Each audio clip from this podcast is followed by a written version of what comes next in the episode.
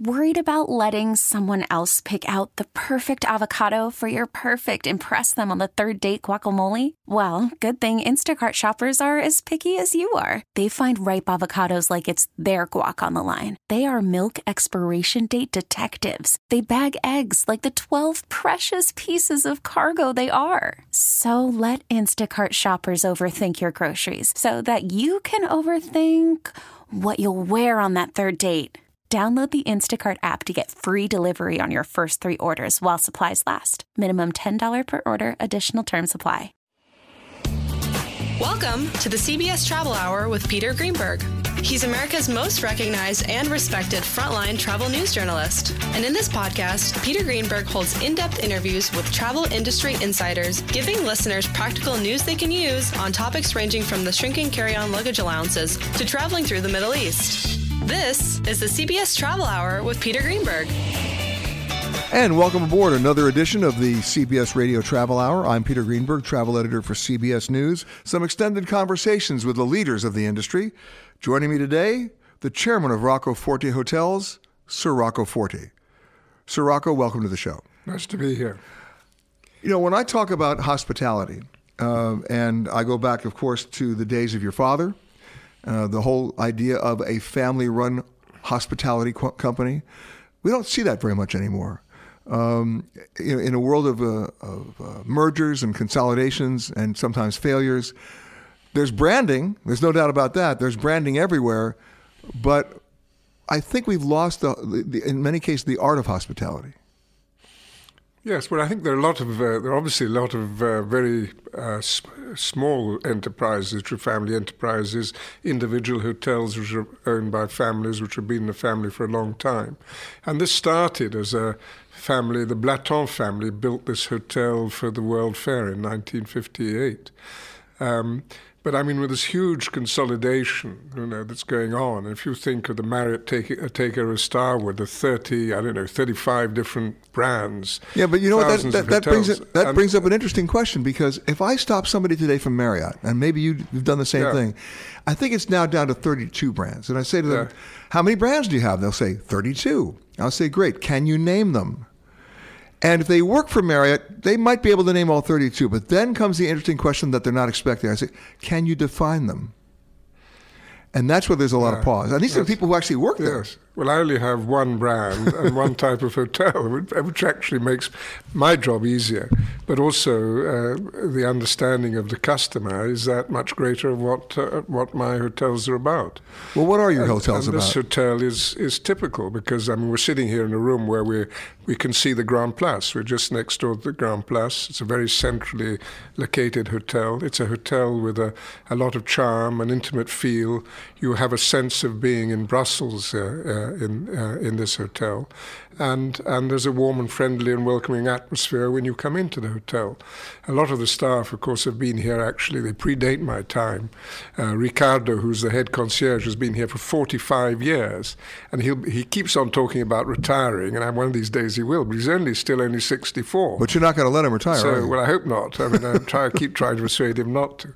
But a lot of people in the hotel who've been with the hotel a long time, and actually they've all absorbed sort of uh, Rocco Forte philosophy um, because we want to we, we try and make our hotels very unpompous because a lot of luxury hotels tend to be uh, that way, uh, but still very professional and sort of sort of have a very friendly and open atmosphere with a, uh, with our guests and we and we succeed.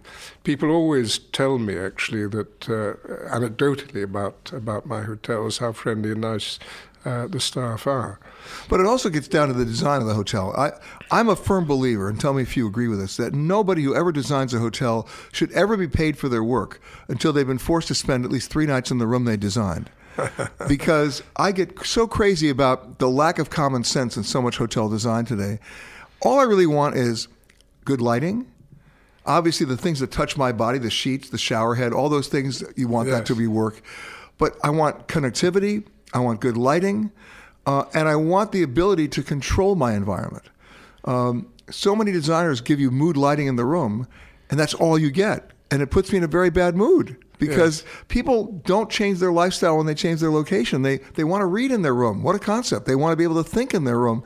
And if you've only got a 40 watt bulb in there with an on off switch, you got a problem. But I mean, there's a, a, a lot of this environmental stuff, Right. of course, affects that because the, the light bulbs you're allowed to use now, as such, they don't give off any light, or the light the light they give off is of the wrong color, and uh, uh, and that's something we you know we have we have to struggle with. As, as- you know, I actually I actually know people who travel with their own light bulbs. I actually know business Yes. travelers who take their own light bulbs with them because they can't work in the room. Yeah. I was staying at one hotel in Miami. I took one look at the room and I called down housekeeping. I said, "Can you please send up ten floor lamps?" because I couldn't see. But we, I mean, we, we, you know, you you don't always get it get it right, and and a lot of these older hotels have, uh, you know, you don't you're not building every every room isn't the same. Every room is different. Right. So you have to take a slightly different approach to. But isn't it great that more every room is is different? It is great that way. Yeah, well, it, ma- it gives a hotel a lot more character. Yeah. Um, but um, and of course, my sister is involved in. Well, your the- sister designed this. in the design of, of, of most of our hotels. So Right. we use outside designers, but she does a lot of the hotels directly herself. And in, in the case of this hotel, she did she did that. By the way, the light's fine. Yeah, and uh, It works. We've completely redone the, the, the hotel over the last uh, eighteen months. Actually, we've redone all the rooms, uh, and uh, so it's uh, it's in a very good place. This hotel. Well, every hotel is in one form or another, in one stage or another of either renovation or restoration. It's just the, the cycle of the hotel. Yeah. That's one of the terrible things about the hotel business. You've got to spend, keep spending money on the hotels. I hate when that happens. but the bottom line is, if you know it, if you have a good basic product to work with, it Yeah. doesn't take much Yeah. much energy or, or commitment to figure it out. If you sorry, if you, If you if you know what you're doing with to begin with, it doesn't take a whole lot of energy or commitment to figure out Yeah. what you need to do to keep it going. Well, that's uh, well, that uh, that's right. But I mean, if you're doing major work in a hotel, of course, it's always it's always going to be disruptive. When you look at a hotel today, what is it? I'm going to ask you to take off your your chairman hat for a second and put on your your guest hat. When you walk into a hotel, what's the one thing? Any hotel doesn't have to be one of your hotels. What's the one thing that you look at and you go, okay, that's wrong. Well, I mean, I th- I, the thing I look at most is, you know, what sense of warmth and welcome is there in the hotel? You go into a hotel uh, sometimes, and there's no one bothering with you. There's no one. Uh, some people are going through the motions. You get to. There's only one per person behind the reception desk with about five people waiting. Uh, there's no acknowledgement that you're there. It's uh, and and so on. And and so you you want to go to a hotel and feel that you're that the staff are very pleased to see you and and and you're welcome there. And it, and it's not c- contrived; it's real. Yeah, and it's and it's real, and that's uh, and we spend a lot of time and effort working on this with uh, with our staff because. Um, you, you, you really want to treat the guest as an individual. A luxury hotel is about the individuality of the guest. It's not Well, when we come back, service. when we want, when we come back, I want to talk to you about that definition of luxury Yeah. and how that may have been changing over the years. We're talking with Sir Rocco Forte, the chairman of Rocco Forte Hotels. We'll be back right after this.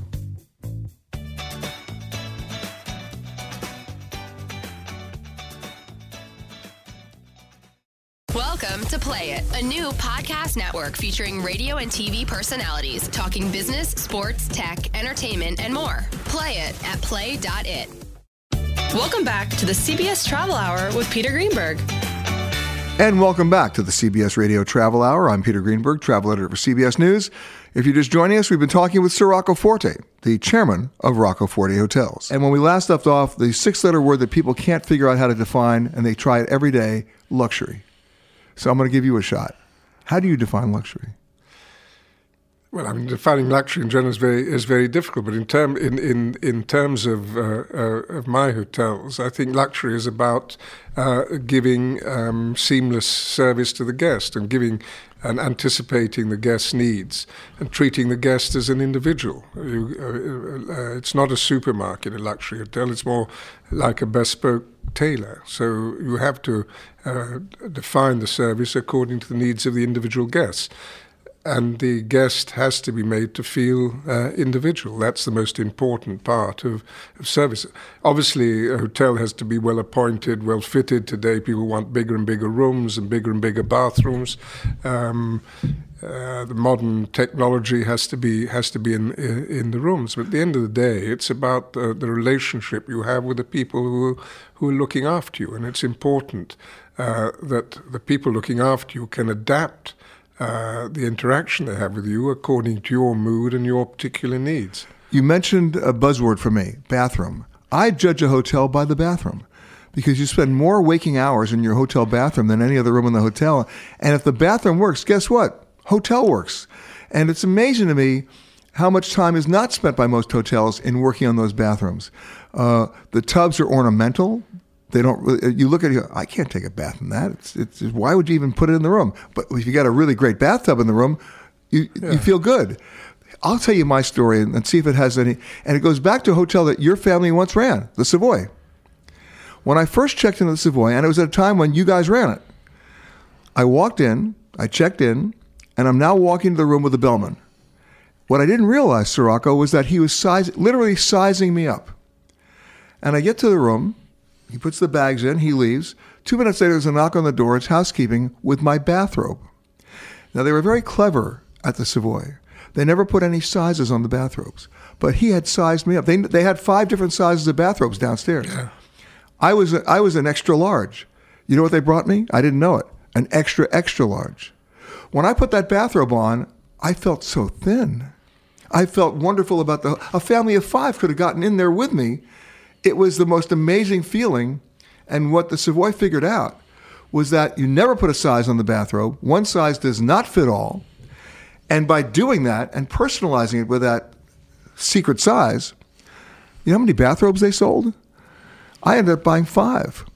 And they would monogram them and stuff because I came out of that, oh my God, you'd live in it for weeks.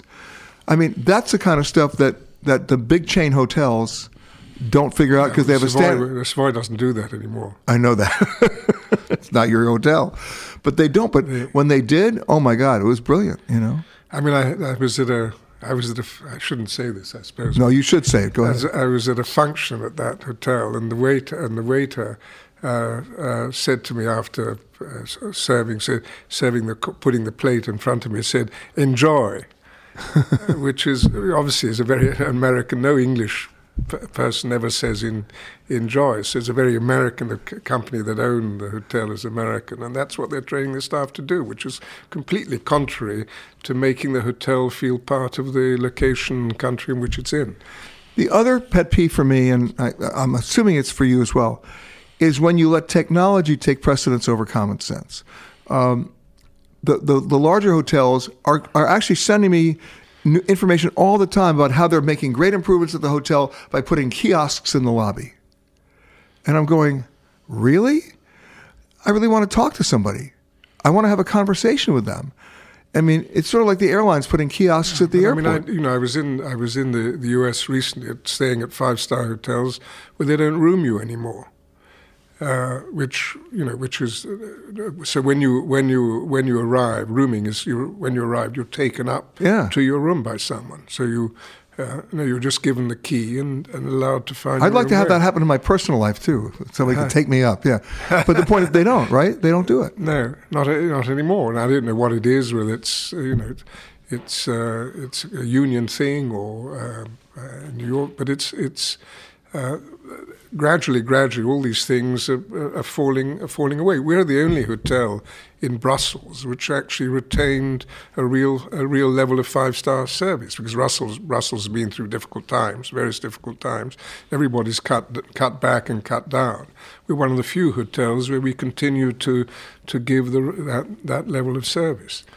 Uh, and that's and that's very important. But the, uh, the, people at the top of the company have to be people who understand hotel keeping, who know what a hotel is, what service means, and are not just uh, number number crunchers. And you see, uh, I, looking I, at the at the bottom line. I go back to to looking at the airlines because the airlines have, based on this recent United Airlines situation, they really have to come to grips with one thing: Are they in the travel and hospitality business, or in the are they in the human cargo business?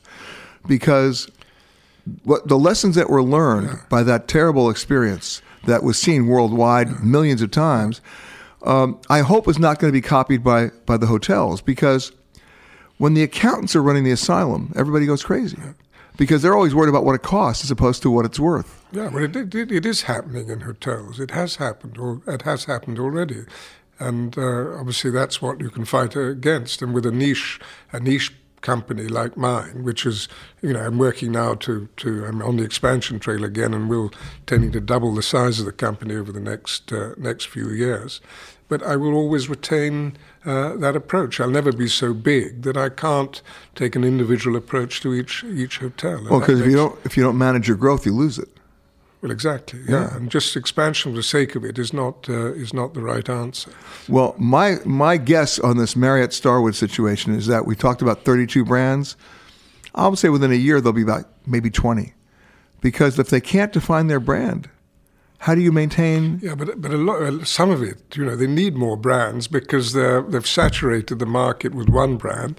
They've got they need another brand to, to keep going in that in that same market. But it almost sounds like a bad Ponzi scheme because at a certain point you overbuild a community you, you have too many rooms. Well, I mean that's the, that's always the issue with any with you know in, in every city is is does does the does the pace of development uh, keep up with demand, or is it the other? You know, does it actually exceed demand so that you have periods of trough periods, which actually always happens because people tend to build new hotels at the same time because everybody jumps on board at the same yeah. time.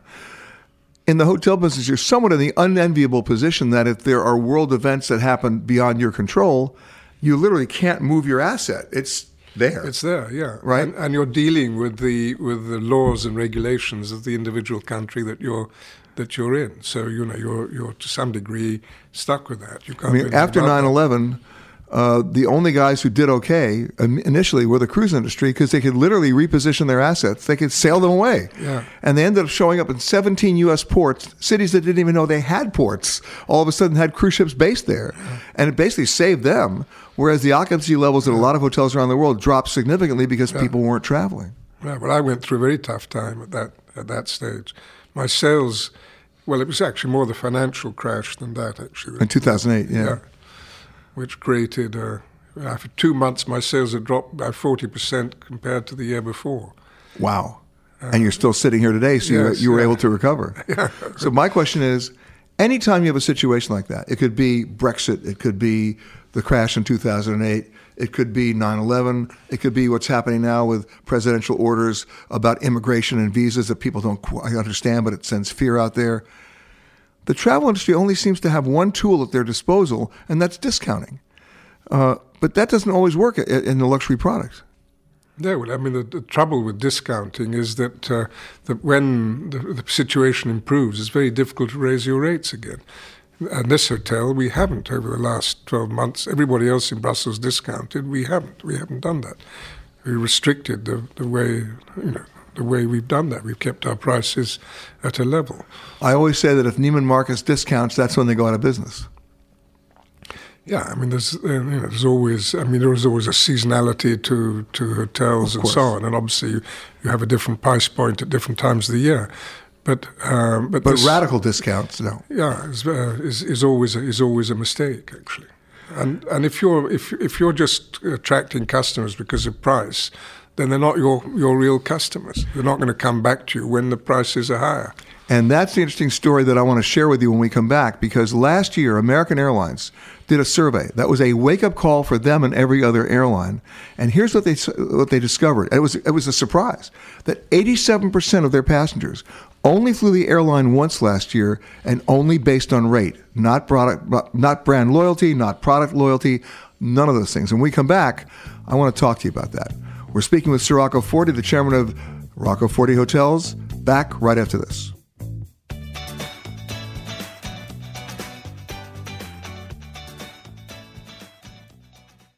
Welcome to Play It, a new podcast network featuring radio and TV personalities talking business, sports, tech, entertainment, and more. Play it at play.it. Welcome back to the CBS Travel Hour with Peter Greenberg. And welcome back to the CBS Radio Travel Hour. Peter Greenberg here talking with Sir Rocco Forte, the chairman of Rocco Forte Hotels. When we last left off, I told you about this survey that American Airlines did, and it was it was a shock to them because their customer was not loyal to them at all anymore. They were just loyal to the rate, which meant that they were losing that customer to other airlines just based on rate. And that's really the point you're making in terms of the hotel yes, business. Yes, and it's interesting. The airline industry, the the airlines that get all the accolades now, the ones doing the opposite, which are uh, Etihad and Emirates and uh, Middle East, the Middle East airlines, actually, which are actually trying to give much better service. We we just did a story. In fact, we're still doing it on two words that tend to be an oxymoron: airline food, right? I mean, really? Well, if you go back to the original days, you know, every comedian has always had a joke about airline food. And yet, if you take a look at the airlines that you just mentioned Qatar, Etihad, Emirates, Singapore, uh, and a few others uh, Turkish Airlines is another one. They've got chefs on board now. They're actually, I was on a flight one day on, on Etihad, and they not only had a chef, they had a nanny. And, it, and all these flights leave the, the region, as you know, Sir Rocco, at like one o'clock in the morning. And I'm sitting there. All I want to do is go to sleep. I don't want to eat. And the chef is saying, "Is there anything I can make you?" I said, "No, I just want to go to sleep." And, and the nanny says, "Is there anything I can do for you?" I said, "No." I mean, you know, it's a family show, but but fi- they were so insistent on doing something for me. I finally said to the chef, "Okay, here's what I want. I'd like a cup of hot chocolate." And to the nanny, I said, "And I want a bedtime story." I got it. She read me Winnie the Pooh, and I had a hot chocolate. But the crazy part about that flight was when it came time for breakfast, he said, Are you hungry now? I said, Yeah. I said, What would you like? I said, Well, what, you have any eggs? He said, What kind? I said, What kind? I said, Do you have like two eggs over easy or two eggs sunny side up? He said, Sure. He said, Would you like something else with it, like mushrooms? I said, Sure. He said, What kind? I said, What do you got? He said, What do you want? I mean, like, I'm on a plane you know, because normally when they serve you eggs on a, on, on a, it basically could be substituted for the uh, flotation device in case the plane hits the water. It's so rock hard. Uh, so you're right. On certain airlines, they've gone full circle now, and they've gone back to doing things the right way. But you have to do the same thing in the hotel business. Yeah, but I mean, I didn't think I haven't changed my way of doing things. I continue to work in ways of, of, finding ways of actually improving the service I give to my customers, and it's all it's all dependent on actually how you train your staff and how you develop your uh, your people. Um, but because they're the ones they're the ones in front of the customer. They're the ones delivering the service. But it's also learning from the mistakes of others. I mean, for example, if you're a five, I, I found this happening now more and more in the U.S. and maybe you have too you check into a five star hotel in an international gateway city and they don't have room service and it's 10 o'clock at night and the kitchen's closed. Really? Or, or, or they, they have nothing. And it's like, or they close the health club at 10 o'clock at night. People are landing at 11 o'clock at night and they really want to go in there and. Yeah. But I mean, yeah, but I, you know, sometimes it's it's you know it's labor laws, it's cost of actually delivering that, and then uh, in some cities, you can't get people won't pay the rate for for the for the level of for the level of service. It's so it's it, it's not it's not that e- it's not that simple. At the end of the day, if you don't make a profit, then you you can't stay in business. So that has to be taken into account. But sometimes it's that emphasis is too is too strong and and costs are cut, which which shouldn't be. But you've got some pretty great hotels in some very diverse locations. Uh, you and I did a show once at your hotel in St. Petersburg. Yeah, we also did a show in Berlin. We did. Uh, we did. Although that wasn't at my hotel, unfortunately. It wasn't your hotel, but we had a good time talking. Yeah. But at your hotel in St. Petersburg, I would think, because uh, it's an older building. Astoria. Yeah, yes, what a great hotel. 1910. That, that, staircase. I remember yeah. that staircase. Yeah. Yeah. Where are you looking? In what markets are you thinking are attractive to you versus markets that you think you're saturated? Well, I'm obviously um, um, I'm, I'm, looking. I'm looking across Europe, and also I'd like to be in the States because 35 percent of my business comes out of the United States, uh, and I'm not represented in the States, and I should be. Uh, so I'm looking very hard at New York now. I'm looking at uh, Miami also. Um, but uh, in Italy, I'm going to do a hell of a lot in Italy. Well, you already have a hotel. I have three hotels yeah. in Italy. I'm doing a second hotel in Rome now. Well, you have the the Russie? The De Russie in Rome, and we're going to do. There's a hotel called the De La Ville, which is at top of the Spanish Steps. I know that which hotel. Will, which will open next at the end of next year. Yeah. It's completely being re, redone going from 192 rooms to 100, 100 rooms. And that's see, you're expanding the, the size of the rooms. Then. Um, then um, Italy is a f- you know fantastic tourist destination, the best the best in the world. So I'm looking to really have complete coverage of the whole Italian market. I'm trying to do get a couple of other hotels in Sicily.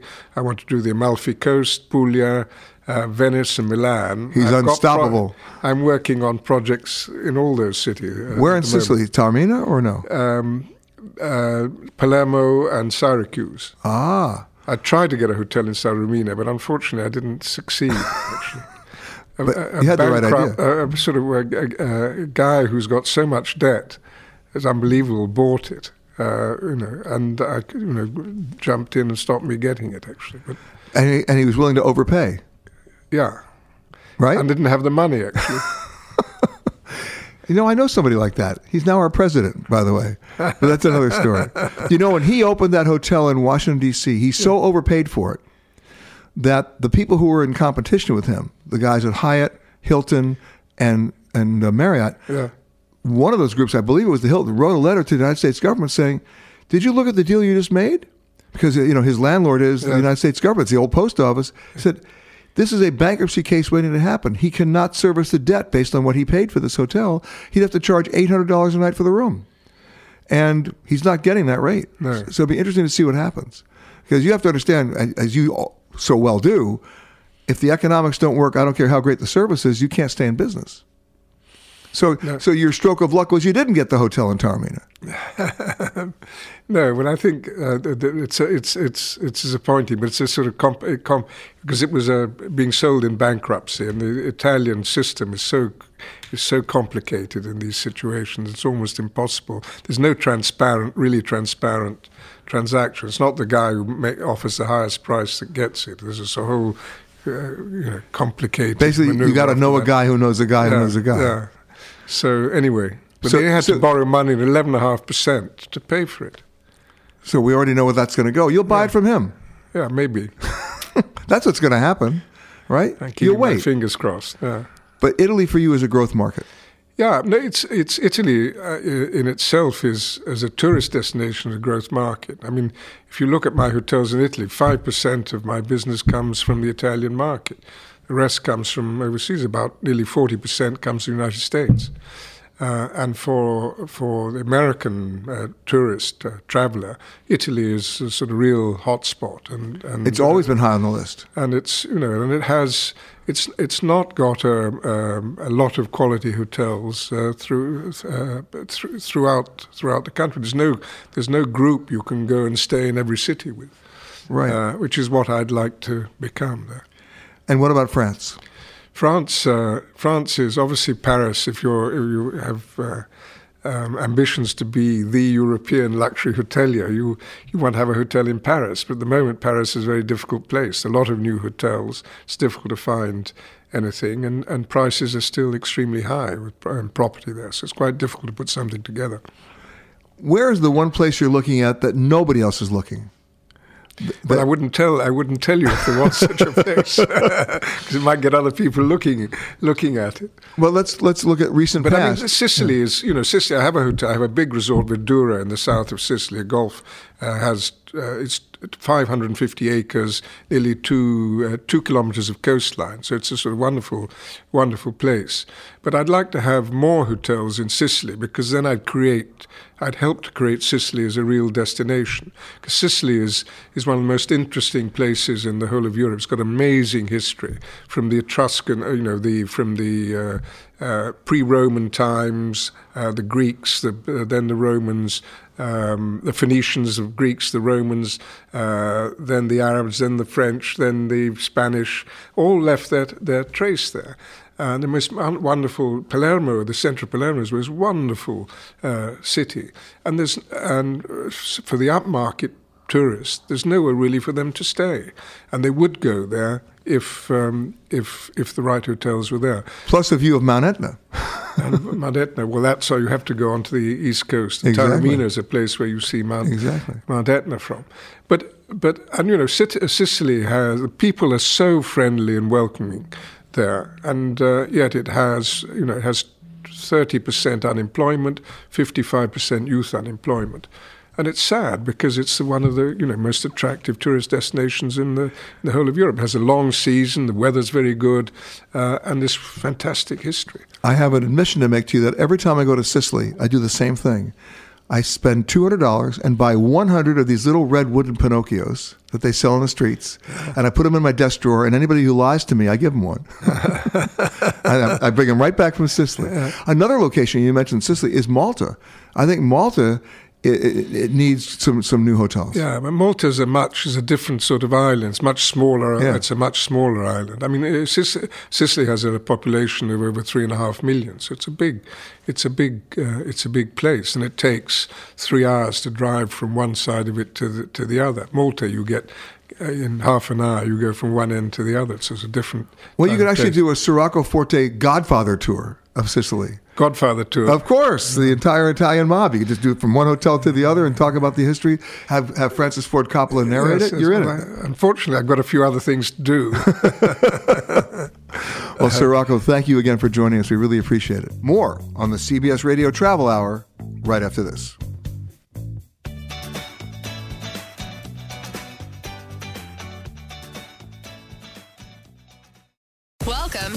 It, a new podcast network featuring radio and TV personalities talking business, sports, tech, entertainment, and more. Play it at play.it. Welcome back to the CBS Travel Hour with Peter Greenberg. And welcome back to the CBS Radio Travel Hour. I'm Peter Greenberg, travel editor for CBS News. We're talking with leaders on this program today. Uh, first up was Rocco Forte, the legendary hotelier uh, who uh, has hotels all around the world, all five star. And uh, we spoke to him in Brussels. Next up, the CEO of Air Asia, an airline many of you may not have heard about, but you will. Uh, he's making great inroads in the continent, but coming to the U.S. soon. In fact, uh, later this year, he's going to be flying from Kuala Lumpur in Malaysia, where the airline is based, to Honolulu. And the fare, get ready, $149. And that's just for starters. Please welcome the CEO of AirAsia, Tony Fernandez Hey, Peter, good to be here. the CEO. Uh, you know, when we talk about the words, and it's a word that you hear all the time disruptor. Disruptor Airlines. It doesn't necessarily mean you're trying to destroy anything. It's just you're upsetting the normal process uh, in terms of routes, pricing, uh, aircraft utilization. I mean, we go down the whole list. Um, and you know, we look at Norwegian Air Shuttle. We see how they're playing the game. We see airlines like WoW. We see airlines. The British Airways has just done a new one, announced a new one called Level. I mean, the, the the market's getting crowded now with people trying to copy maybe something you've been doing for quite a while. Yeah, I mean, I think I've always said that um, airline industry is trying to do too much. You know, if you look at the Singapore Airlines playing their first class, business class, premium economy, and economy. This hotel here is a five star hotel and it focuses on this five star market.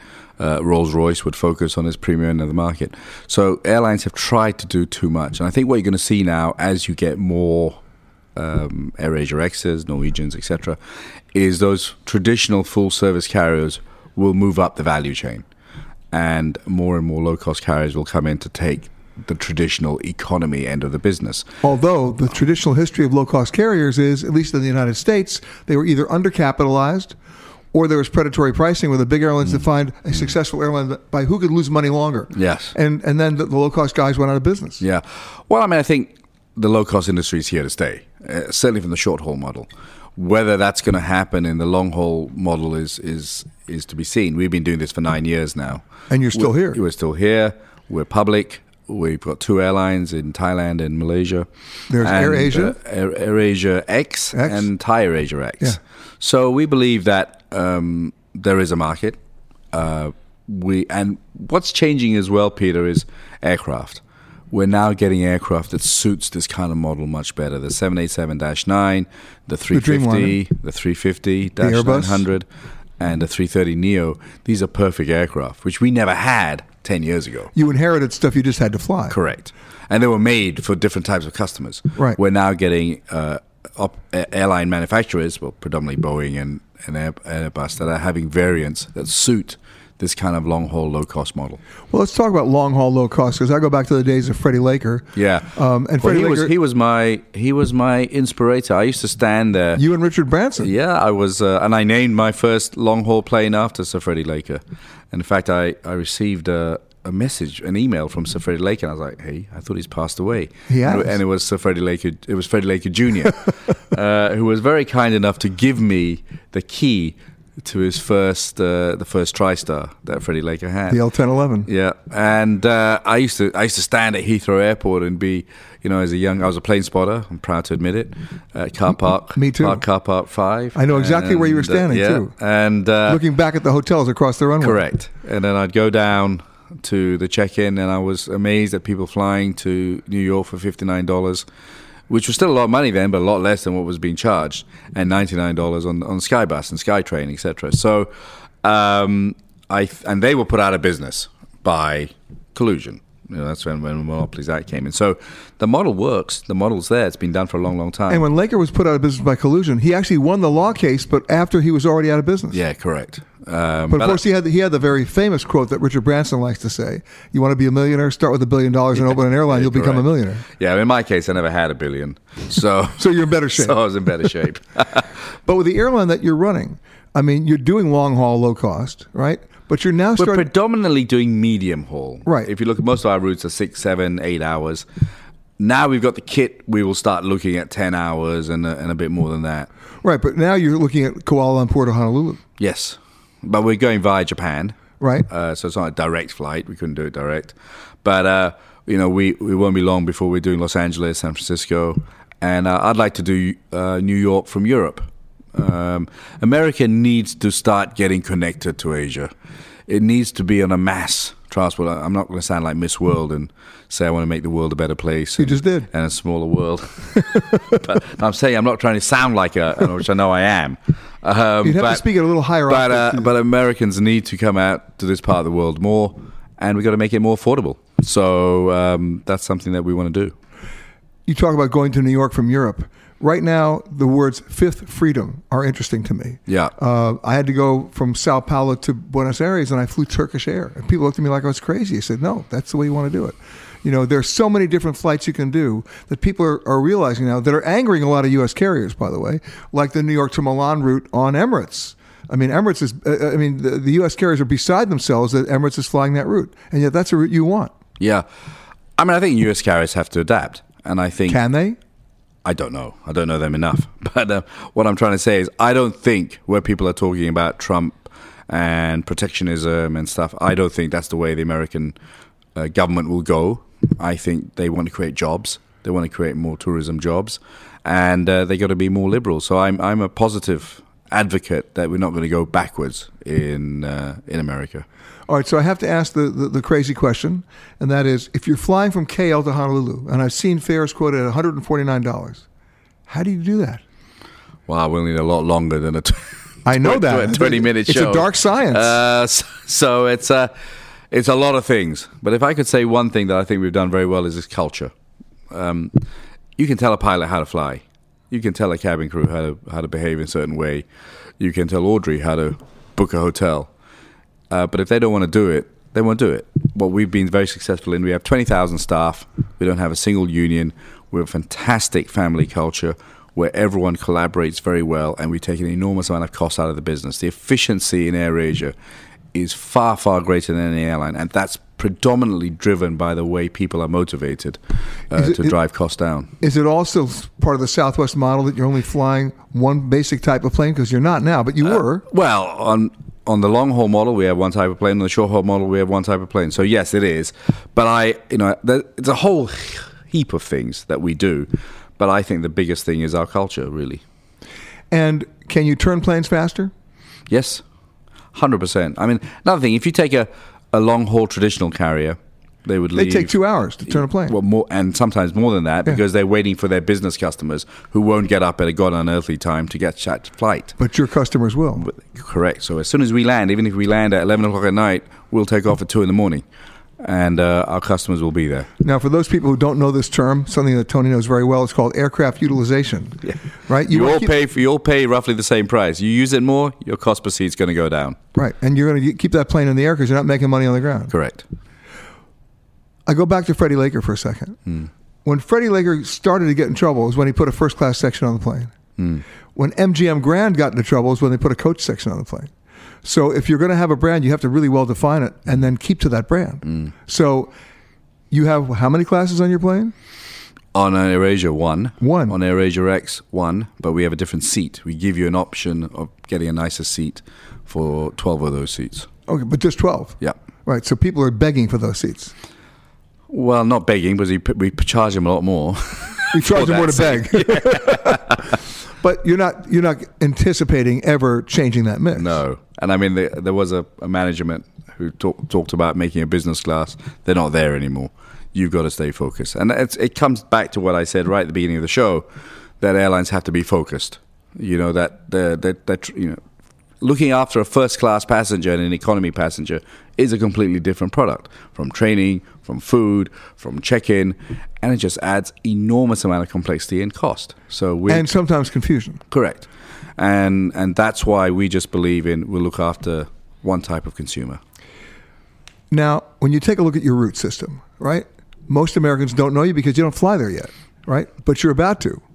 I mean, Honolulu may be turning into a hub thanks to airlines like yours. Uh, I I believe it will. I believe the internet has been a great liberator in terms of transparency of fares, showing what's happening, etc. I believe a lot of people will fly to Honolulu, catch us to come down to Asia. And at some point, at some point, when we get to the west coast of America or the east coast of America, other you know other people living in different cities will get to New York or get to LA or get to San Francisco or get to Hong- uh, Honolulu to get down to Southeast Asia, and vice versa. People will fly with us to Honolulu, and that wasn't their final destination, and they'd catch a Hawaiian or JetBlue or whoever to go to different parts of America. Is that the same philosophy, let's say, as a Jetstar going from Australia to Honolulu? Uh, I think so. I think so, but I mean, obviously, you're a lot further away from Asia when you arrive in Australia. Well, great. Yeah, but I'm just talking about away. heading, using Honolulu as a hub. Yes. Yeah. So when you look at that, are you looking to go from KL to Japan to Honolulu to LA? Um, I think more likely we would go Japan direct to LA. Now, the Japanese, as you know, are really tough on granting those rights. Well, less, less, and less, and less and less because they're trying to open up their country as well. Japan, 15 years ago, and Japan now, completely different. They were quite a closed society in terms of tourism. Now they're quite open. And you don't necessarily have to go out of Narita, you can go to Haneda. Correct. Well, yeah. Well, we don't necessarily go out of either, actually, said, because they're but you- both said, but very you could. expensive. Yeah, But you could. We could. And I think the beauty of, you know, the world has changed a lot. Liberalization is here, and that's why I don't think America will take a step back. I think they will continue liberalizing more, whatever the three big carriers want. Well, that gets back to the to the argument that the U.S. carriers have with the Gulf carriers, and that is, is that really an issue? Because at the end of the day, the audience is going to vote with their wallet. Absolutely. And I, I and I think at the end of the day, um, if they're better, they're better. It's as simple as that. If they're getting huge amounts of protection or huge amounts of bailouts and subsidies, then I think the American airlines have a case. But, But you don't believe they are. I don't believe Emirates is for sure. I, I can't speak for the others. But it's interesting that Emirates not only flies Milan to New York, right? uh, Just that's a turnaround flight for them. They're not even continuing on to Dubai. Yeah. Same thing with Athens now. Yeah. Athens to New York on a service that U.S. carriers are not doing all year round. Yeah. So I mean, and that's good, isn't it? Yeah. I mean, it, it, look, Emirates That's flies. how, by the way, that's how JetBlue started. Yeah. They picked out lo- locations that weren't being served, Yeah. and then all the major carriers got mad at them. Well, wait a minute, you weren't th- you weren't going there. Exactly. So uh, I'm, a, I'm an old fashioned free marketeer, right? Emirates flies four 380s to Malaysia and has Fifth Freedom to fly on to Australia. Not in once in my 15 years have I ever complained. We either got to shape up, be better, or get out of the market.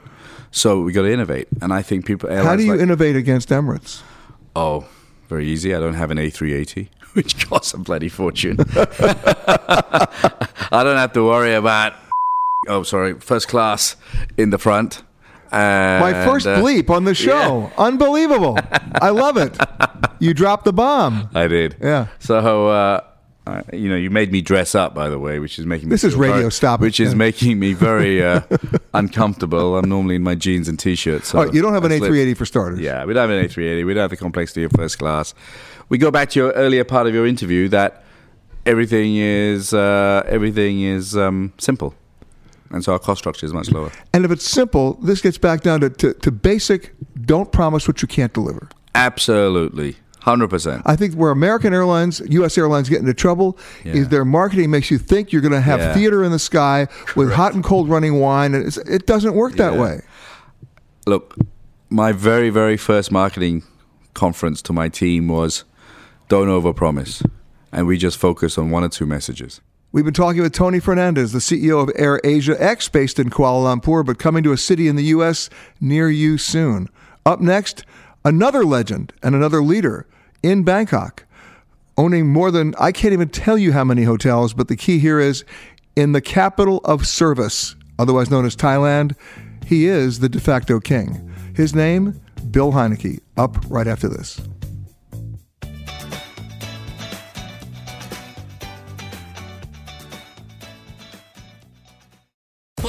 Play It, a new podcast network featuring radio and TV personalities talking business, sports, tech, entertainment, and more. Play it at play.it.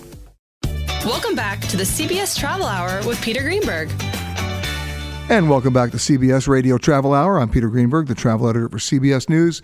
In this episode, we're talking with leaders Sir Rocco Forte and uh, Tony Fernandez, the CEO of AirAsia, and my next guest, who shares one thing in common with Bill Gates. They both didn't go to college or stay there long. Uh, but in, in Asia, he is Mr. Asia to me. He's been here since, well, he's been running his company since 1967, but he actually moved here in 1952, and he's my age, so go figure. Mr. Bill Heinecke, how are you, sir? Thank you. Nice to be here. But when I talk about Mr. Asia, let's let's put it straight. You started a company in 1967 called Minor Holdings.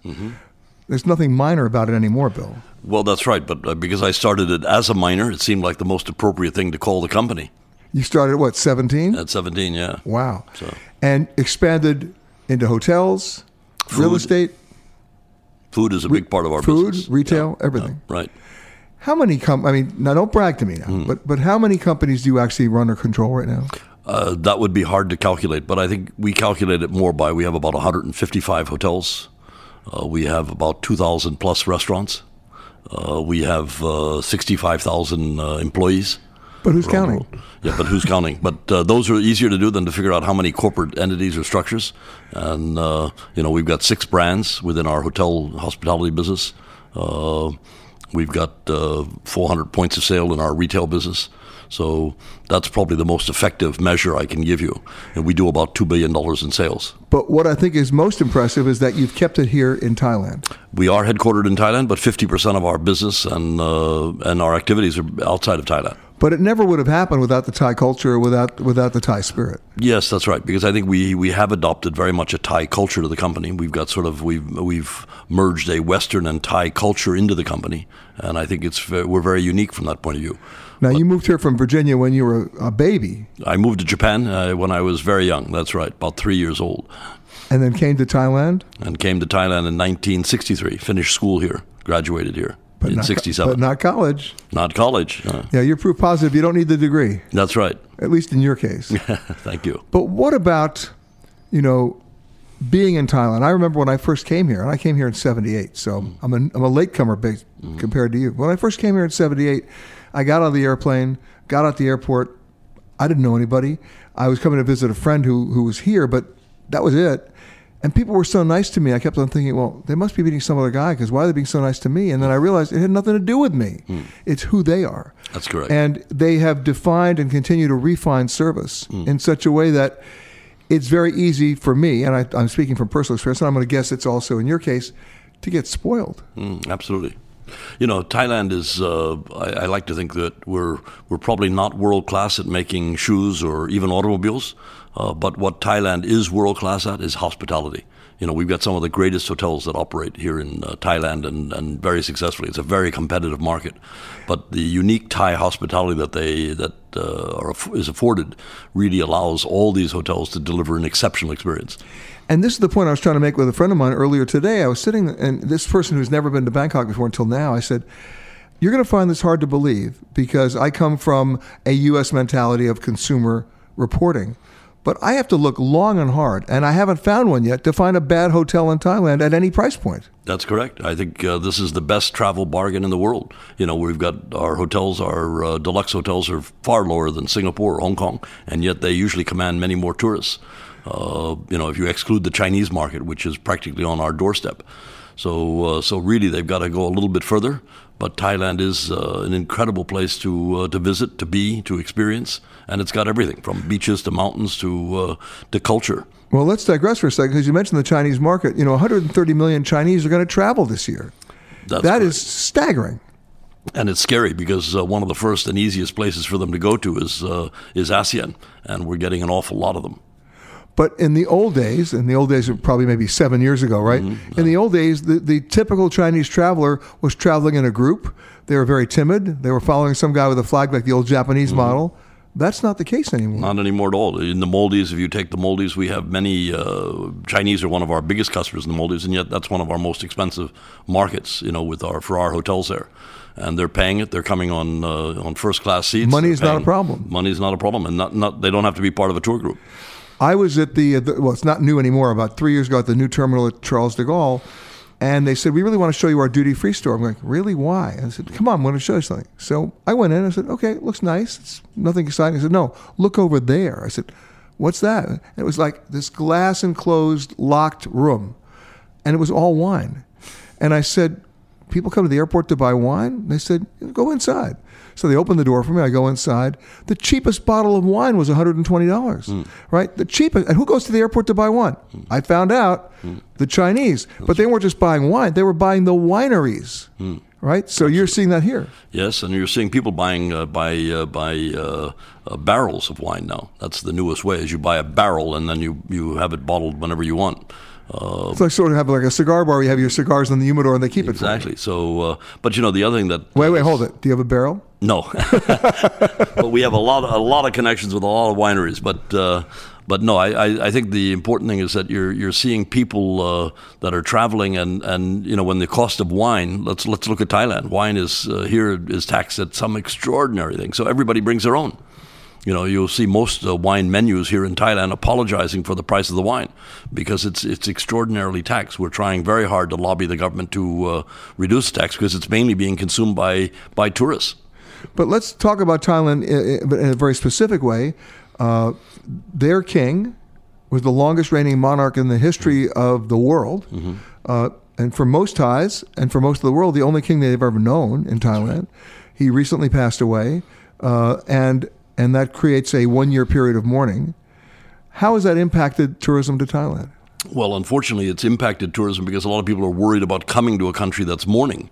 But in actual fact, uh, what you, you come and see is, is the respect that a country has for a monarch. Uh, and, uh, you know, you still get into the palace, you could still pay your respects, everything's there, but it's really to observe uh, the, uh, uh, some of the unique uh, festivities. We're going to have the, uh, the cremation, I think, for the king on October 28th uh, this year, and that's going to be a spectacle that will never, will probably never be seen. You know, will only been seen once in my lifetime, and may never be seen again, uh, because uh, this is this is unique. You know, Thailand has uh, had numerous kings over the years. I think I, I counted 58 at one time over the last couple of thousand years. You got to remember, this is a very deep culture that goes back. You know, America's sort of relatively new with 250 years or whatever they they claim to be. But Thailand has a has a, a culture of commerce and business and and uh, uh, the monarchy that goes back two thousand years. So then you're talking about a really rich history. And if you want to talk about a rich heritage, there's one other aspect about this country that I always find astounding. And please correct me if I'm wrong, but I've always, I've been always told that it has never been successfully invaded. That's correct. It's never been colonized. Uh, so, uh, so as a result, there's perhaps a greater acceptance of foreigners here than you would have in, say, Hong Kong or Singapore, which were both colonized, or Malaysia or Vietnam. How do you then export this incredible history and heritage of service elsewhere? I think one you want to keep that culture alive. As I said, you know, Thailand is famous for its its its world class when it comes to hospitality. So all through the world now, our hotels, so if they're branded Anantara, they're very indigenous to wherever they are. If they're in the Middle East, they're very Emirati. If they're in the Maldives, they're very Maldivian. However, very often all of our Anantaras share one thing. They'll very often have a, a spa which will have many of the Thai uh, therapies which are famous all over the world. We'll very often have, if we don't have a Thai restaurant, which is one of the most popular foods anywhere in the world today is Thai food, then we'll at least have Thai items on the menu. So those are some of the things that keep us unique and, and allow us to be indigenous, but yet still bring a bit of Thai character. Not to mention that we have many ex- in, in exceptional staff from around the world that, that work in our hotels from Thailand. Not to mention that you've got a couple of pizza places. Absolutely, that's but How the many pizza? business. How many pizza places do you have? I think we're we've passed 400. Do they deliver? Uh, they do. We're the biggest delivery system in uh, certainly in Thailand and probably much of ASEAN. Unreal. Hmm. So where do you go from here? Uh, just trying to uh, keep improving upon what we're doing. Is there one thing in in the travel industry? Take take your experience out of it. But is there one thing in the travel industry you want to see changed? One thing that I'd like to see changed in the uh, travel industry. Uh, You can go airlines, hotels, cruise lines, you name it. You know, I guess to me, it's the uh, we were talking about it earlier today, but personalization. You know, to me, that's the one thing uh, that uh, that I always thought you got when you went to a branded hotel. But today, uh, the branded there's so many of them. There, it's it's like going to McDonald's.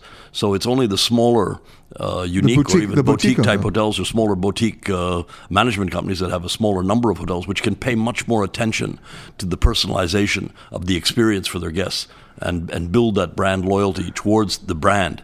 You know, how do you build brand loyalty if you're talking about you know thirty thousand hotels? You know, Well, that brings my, about a my next point market. up, which which I hope I'm not insulting any of your brands, but I asked this question the other day, and it was a group of like 3,000 people in the audience, and they weren't industry people; they were consumers.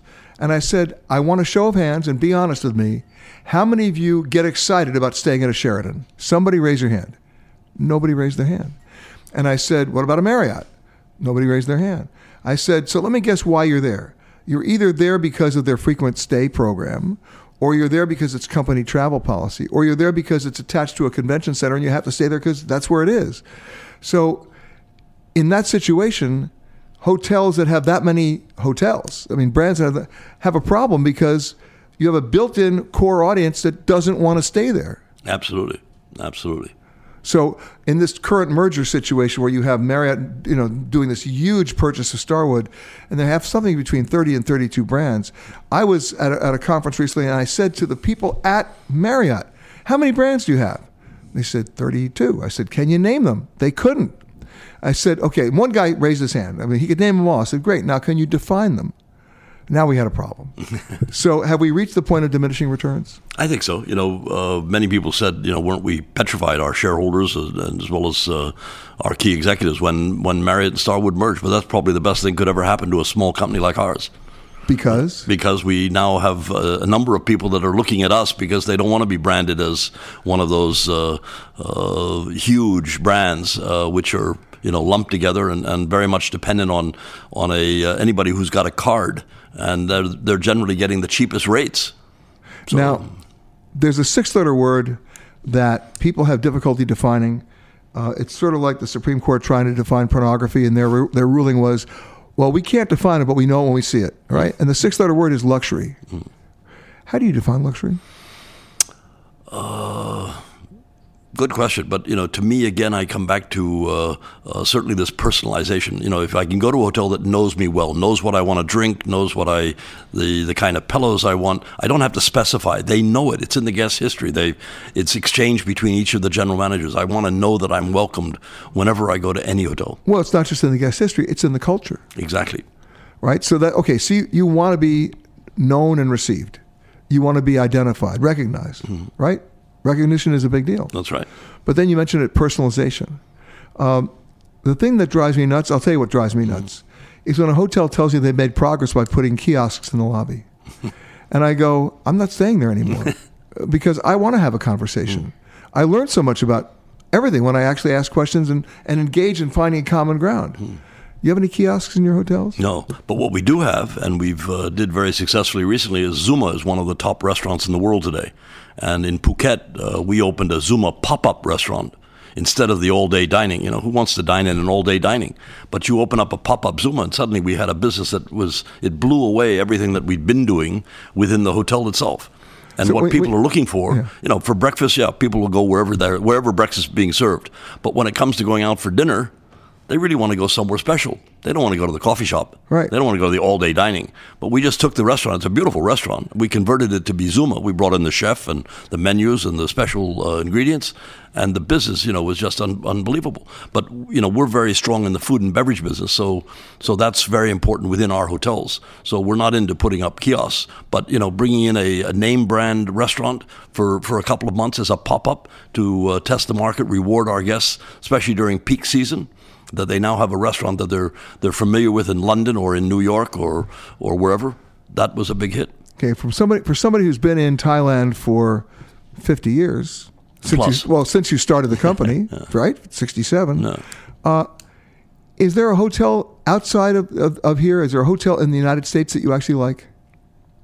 I have to tell you honestly, I, I visit the, the the Far East is so great. There's so many wonderful places to visit.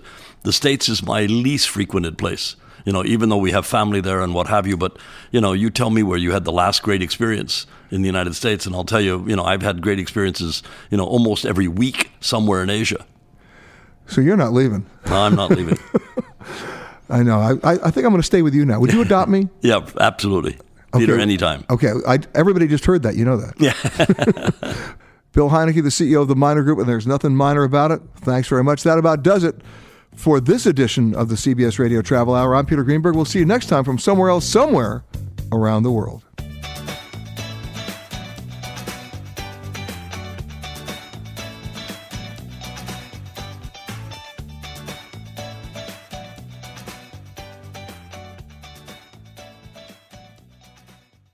This episode is brought to you by Progressive Insurance. Whether you love true crime or comedy, celebrity interviews or news, you call the shots on what's in your podcast queue. And guess what? Now you can call them on your auto insurance too with the Name Your Price tool from Progressive. It works just the way it sounds. You tell Progressive how much you want to pay for car insurance, and they'll show you coverage options that fit your budget.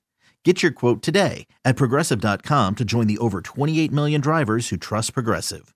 Progressive Casualty Insurance Company and Affiliates. Price and coverage match limited by state law.